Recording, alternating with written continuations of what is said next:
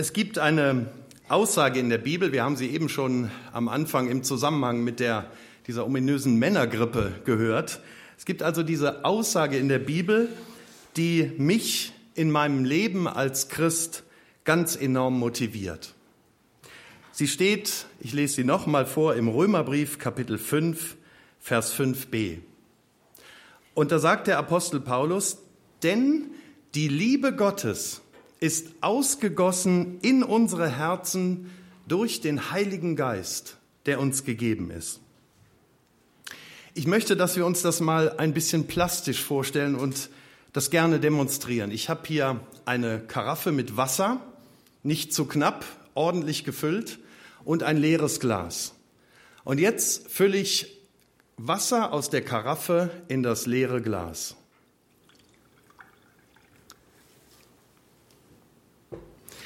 Und wie wir alle sehen können, da ist jetzt Wasser im Glas. Und die Frage ist, was machen wir damit?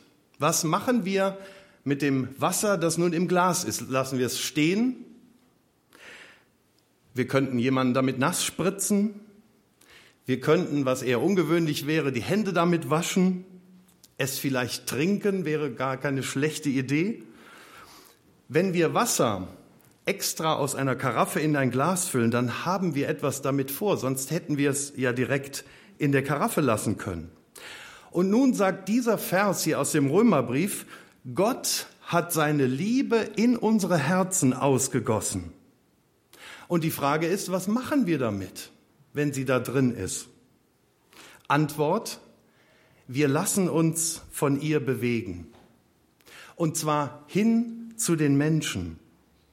Denn Liebe, das ist immer etwas Bewegendes, etwas, das in Bewegung setzt und sie ist nie für sich selbst da. Sie ist kein Selbstzweck, sondern sie ist immer auf ein Gegenüber, auf einen Menschen oder eben auf Gott hin ausgerichtet. Wenn Gott also seine Liebe in unsere Herzen ausgegossen hat, dann möchte er damit unsere Herzen in Bewegung setzen, bewegen zu ihm hin und zu den Menschen. So findet die Liebe Gottes, die in unsere Herzen ausgegossen ist, ihre Bestimmung und ihr Ziel. Und die wirklich spannende Frage ist ja dann, was passiert eigentlich, wenn Christen in ihren Herzen tatsächlich von Gottes Liebe bewegt sind? Antwort, Sie leben einen Glauben, der enorme Auswirkungen hat. Und so habe ich dann auch das Predigtthema formuliert, mit Gottes Liebe im Herzen einen Glauben mit durchschlagender Wirkung leben. Bei der Vorbereitung fiel mir ein, eigentlich könnte das Thema auch so lauten, ein heilsamer Dachschaden.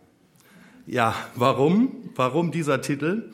Weil wir gleich einen Bericht aus der Bibel vom Evangelisten Markus hören werden, in dem ein paar Männer eine Rolle spielen, von denen man, wenn man das gehört hat, was da berichtet wird, auf den ersten Blick denken könnte, die haben ja wirklich den kompletten Dachschaden. Zumindest kann man sagen, dass sie einen solchen angerichtet haben. Aber das Ganze hat am Ende eine zutiefst heilsame Wirkung. Es geht also in diesem Bericht tatsächlich um einen, auch wenn es komisch klingt, heilsamen Dachschaden. Aber hören Sie doch einfach selbst. Markus Evangelium Kapitel 2, die Verse 1 bis 12. Nach einigen Tagen kehrte Jesus nach Kapernaum zurück. Es sprach sich schnell herum, dass er wieder im Haus des Simon war. Viele Menschen strömten zusammen so dass nicht einmal mehr vor der Tür Platz war. Ihnen allen verkündigte Jesus Gottes Botschaft. Da kamen vier Männer, die einen Gelähmten trugen. Weil sie wegen der vielen Menschen nicht bis zu Jesus kommen konnten, deckten sie über ihm das Dach ab. Durch die Öffnung ließen sie den Gelähmten auf seiner Trage hinunter. Als Jesus ihren festen Glauben sah, sagte er zu dem Gelähmten, mein Sohn, deine Sünden sind dir vergeben. Aber einige der anwesenden Schriftgelehrten dachten, Das ist Gotteslästerung. Was bildet der sich ein? Nur Gott allein kann Sünde vergeben. Jesus durchschaute sie und fragte, wie könnt ihr nur so etwas denken? Ist es leichter zu sagen, dir sind deine Sünden vergeben oder diesen Gelähmten zu heilen? Aber ich will euch zeigen, dass der Menschensohn die Macht hat, hier auf der Erde Sünden zu vergeben. Und er forderte den Gelähmten auf, steh auf, nimm deine Trage und geh nach Hause. Da stand der Mann auf, nahm seine Trage und ging vor aller Augen hinaus. Fassungslos sahen ihn die Menschen nach und riefen, so etwas haben wir noch nie erlebt. Und alle lobten Gott. Stellen wir uns das doch mal ganz plastisch vor. Das Haus ist brechend voll, sogar noch draußen vor der Tür drängeln sich die Leute. Warum? Weil Jesus drinnen von Gott spricht. Eigentlich nichts Spektakuläres, oder? Für heutige Begriffe eher langweilig, da predigt einer na und. Die Leute damals waren offensichtlich hungrig nach Gottes Wort. So hungrig, dass sie sich in das Haus, in dem Jesus predigt, hineinquetschen, als wäre es das Fernsehstudio, in dem gerade Deutschland sucht den Superstar oder The Voice of Germany produziert wird. Was, habe ich mich gefragt, zieht die Leute so an? keine gigantische oder spektakuläre Light- oder Dance-Show, keine dröhnende, hitverdächtige Musik, das war nicht da. Was die Leute so anzieht, ist Gottes Wort, das Evangelium. Und ich glaube, es zieht sie deshalb so an, weil sie ahnen und wissen, was wiederum der Apostel Paulus später einmal in seinem Brief an die Römer so formuliert hat. Ich schäme mich des Evangeliums nicht. Denn es ist eine Kraft Gottes, die selig macht alle, die daran glauben. Offenbar wissen diese Leute hier in diesem Bericht, was sie von Jesus und Gottes Wort erwarten dürfen, nämlich Kraft und Heilung für ihr Leben. Sie müssen damals schon ein starkes Gespür für die zerstörerische Macht der Sünde in ihrem Leben gehabt haben und nach einem Weg gesucht haben, mit Gott ins Reine zu kommen. Und dieser Weg zu Gott sitzt nun in Person in diesem Haus. Jesus, der von sich selber gesagt hat, ich bin der Weg, die Wahrheit und das Leben. Niemand kommt zum Vater außer durch mich. Ich begegne immer mal wieder in Gesprächen der Auffassung, mit Jesus kann ich nicht so richtig was anfangen. Gott, das ist für mich ein Begriff, damit kann ich was anfangen. Aber was macht ihr eigentlich immer für einen Wirbel um diesen Jesus? Jesus sagt mit diesem Vers, wenn du in deinem Leben irgendeinen Mangel, eine Sehnsucht verspürst, wenn du in deinem Leben den Wunsch nach Sinn, nach Veränderung, nach Heilung, nach Klarheit und Wahrheit suchst, dann bin ich alleine der Weg dorthin der Weg zum Ursprung und zum Urgrund deines Lebens, der Weg zu Gott. Du kannst es überall woanders in deinem Leben versuchen, ohne mich zu finden, aber du wirst immer unzufrieden und am Ende noch durstiger nach Hause kommen. Die Leute damals in diesem Haus wussten das. Sie ahnten das. Sie spürten das und deshalb drängeln sie sich, so wie heute sich Teenager drängeln, wenn irgendwo in Deutschland in einem Fernsehstudio ein neuer Superstar gekrönt wird. Sie wussten das. Und ich bewundere und achte diese Leute damals für ihre klare Sicht, für ihre Konsequenz, mit der sie an der richtigen Stelle nach dem Leben suchen, nämlich bei Jesus Christus. All das wussten und ahnten wohl auch die vier Männer, die da ihren gelähmten Freund auf einer Trage versuchen zu Jesus zu bringen. War ja gar nicht so einfach. Für diesen Gelähmten gab es keine Hoffnung mehr. Keine, wie wir das heute kennen, topmoderne Reha-Klinik oder Physiotherapie. keinen Hightech-Rollstuhl.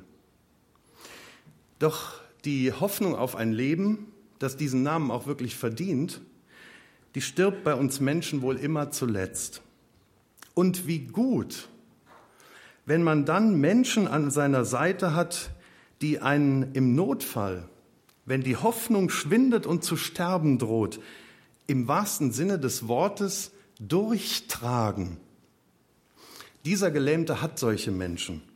Menschen, denen er nicht egal ist, die ihn nicht seinem Schicksal überlassen. Menschen, die für ihn hoffen, selbst wenn er die Hoffnung schon verloren hat.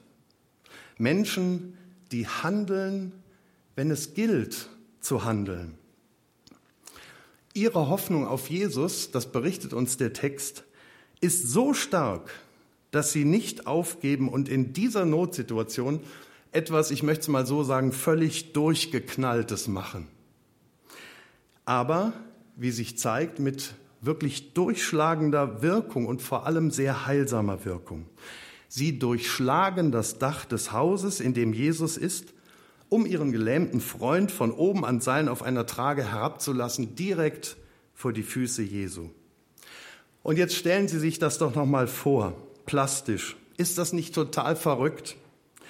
Muss man da nicht im ersten Moment denken, die haben doch wirklich einen Dachschaden, was die da machen? Aber, so habe ich gedacht, ist das nicht gleichzeitig auch total beeindruckend? Stellen wir uns noch mal vor, Jesus sitzt drin und predigt den Leuten Gottes Wort. Auf einmal hört man dumpfe Schläge. Der Lehm rieselt schon so langsam von der Decke. Ich stelle mir vor, wie Jesus die ersten Krümel in den Haaren hat. Und dann knackst es und kracht es, weil die oben mit der Kreuzhacke, so waren die Dächer damals das Geflecht aus Lehm und Ästen und Zweigen mit der Kreuzhacke durchhacken. Und dann sieht man sie langsam oben. Das Loch wird immer größer und schließlich lassen sie ihren Freund, wie gesagt, in der Hängematte herunter. Wenn ich versuche, mir das vorzustellen, dann sage ich Wahnsinn. Wahnsinn, was die machen. Normalerweise würde man sowas nur mit einer massiven Not- und Rettungsaktion der Feuerwehr, wenn es zum Beispiel, wenn es brennt, erlauben. Aber genau darum geht es, um eine Rettungsaktion. Denn bei diesem Gelähmten brennt es wirklich. Der ist wirklich in Not. Und niemand und nichts konnte ihm bisher helfen. Er hat nur noch eine einzige Chance. Jesus Christus, der Sohn des lebendigen und allmächtigen Gottes. Er kann heilen. Er kann aus der Verlorenheit der von Gott trennenden Sünde retten. Er ist der, wie ihn die Bibel nennt, Heiland. Es gibt ein hervorragendes Buch von Wilhelm Busch. Ich meine nicht den von Max und Moritz, den kennen wohl die meisten, sondern Pfarrer Wilhelm Busch aus Essen. Das Buch hatte früher den Titel, ganz passend, Jesus, unser Schicksal. Heute hat man den Titel etwas geändert, auch passend, Jesus, unsere Chance. Und genau darum geht es. An Jesus entscheidet sich, ob uns und unseren Mitmenschen in unserem Leben wirklich umfassend geholfen werden kann oder eben nicht. Und ich bin total begeistert von diesen vier Freunden. Und ich habe beim Lesen gedacht, solche Freunde möchte ich haben in meinem Leben. Leute, die sich einen Dreck, den gab es ja wohl zuhauf bei dieser Aktion, einen Dreck darum scheren, was andere denken, was andere über Gott, über Glaube, über Jesus und Kirche sagen, die einfach nur handeln, für mich handeln und mich zu Jesus tragen. Ich wünsche mir solche Freunde. Freunde, die mich nicht in der Hängematte meiner Sorgen, meiner Probleme, meiner Ängste, meiner Krankheit hängen lassen, sondern die wirklich alles daran setzen, um mich mit meiner Schwachheit oder Angst oder Sinnkrise oder Krankheit zu Jesus Christus hinzubringen. Und jetzt kommt was Erstaunliches. Jesus selber ist auch beeindruckt von diesen Leuten. Vers 5.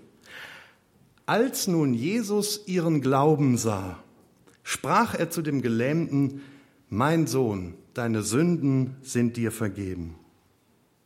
Und ich dachte zunächst komisch, oder? Jesus geht doch gar nicht auf die Lähmung ein, um die es doch eigentlich geht, sondern er beginnt mit einem anderen Problem, Sünde, das Getrenntsein von Gott. Offenbar, so habe ich mir gedacht, weiß Jesus, dieser Gelähmte hat sein Leben bisher in Eigenregie und ganz ohne Gott gelebt. Denn das meint die Bibel, wenn sie den Begriff Sünde gebraucht, könnte man übersetzen mit Zielverfehlung. Ein Mensch lebt am Ziel seines Lebens, nämlich der innigen und vertrauten Gemeinschaft mit seinem Schöpfer vorbei und sucht den Sinn und die Freude, vielleicht Heilung, Hilfe und Erfüllung für sein Leben überall, nur nicht bei Gott. Das ist Sünde. Und genau das erkennt Jesus zunächst mal als Grundproblem dieses Menschen, bevor er sich dann auch um die körperliche Heilung kümmert. Dieses Grundproblem, Sünde, hat er später am Kreuz gelöst, als er sein Leben gab, um die Folgen an unserer Stelle zu tragen. Heute ist es für jeden gelöst, der das dankbar annimmt, dass Jesus das für ihn persönlich getan hat, dass das für ihn persönlich notwendig war und für ihn geschehen ist. Hier in unserer Begebenheit ist es der Glaube der Freunde, der die Lösung des Grundproblems Sünde für den Gelähmten in Gang bringt. Nämlich das starke, unerschütterliche Vertrauen, wenn jemand unserem Freund helfen kann, dann ist es Jesus.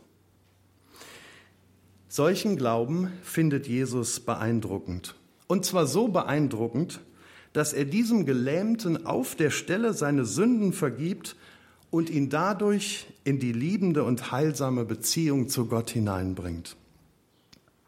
Weil Gott den Menschen immer ganzheitlich als Einheit aus Körper oder Leib und Seele betrachtet, heilt Jesus zunächst mal die innere Krankheit Sünde und dann aber auch noch die Lähmung. Klar, denn darum ging es ja eigentlich. Die Lähmung, die diesen Mann von einem Leben ausschloss, das diesen Namen verdient. Hätte Jesus das fast vergessen? Nein.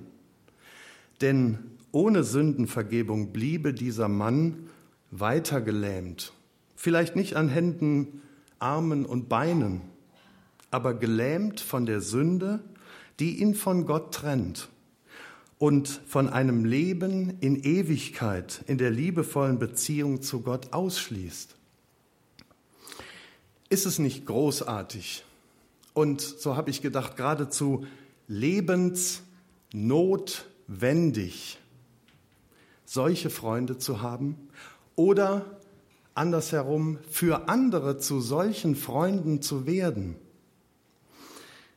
Bewegt von Gottes Liebe in unseren Herzen, die Gott in unsere Herzen ausgegossen hat, können wir, das habe ich so empfunden, ist die Aussage, können wir im festen Vertrauen darauf, dass Jesus handeln wird, Menschen durchtragen, sie zu Jesus bringen, damit er ihnen hilft damit er sie heilt, sie von Sünde befreit und in eine Beziehung zu Gott bringt.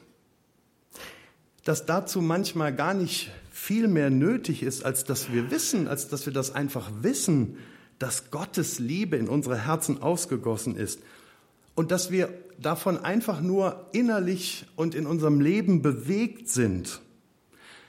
Das erfahren wir gleich nach der Predigt in einem Erfahrungsbericht eines Menschen, der hier solchen Menschen begegnet ist und dessen Leben dadurch komplett verändert wurde.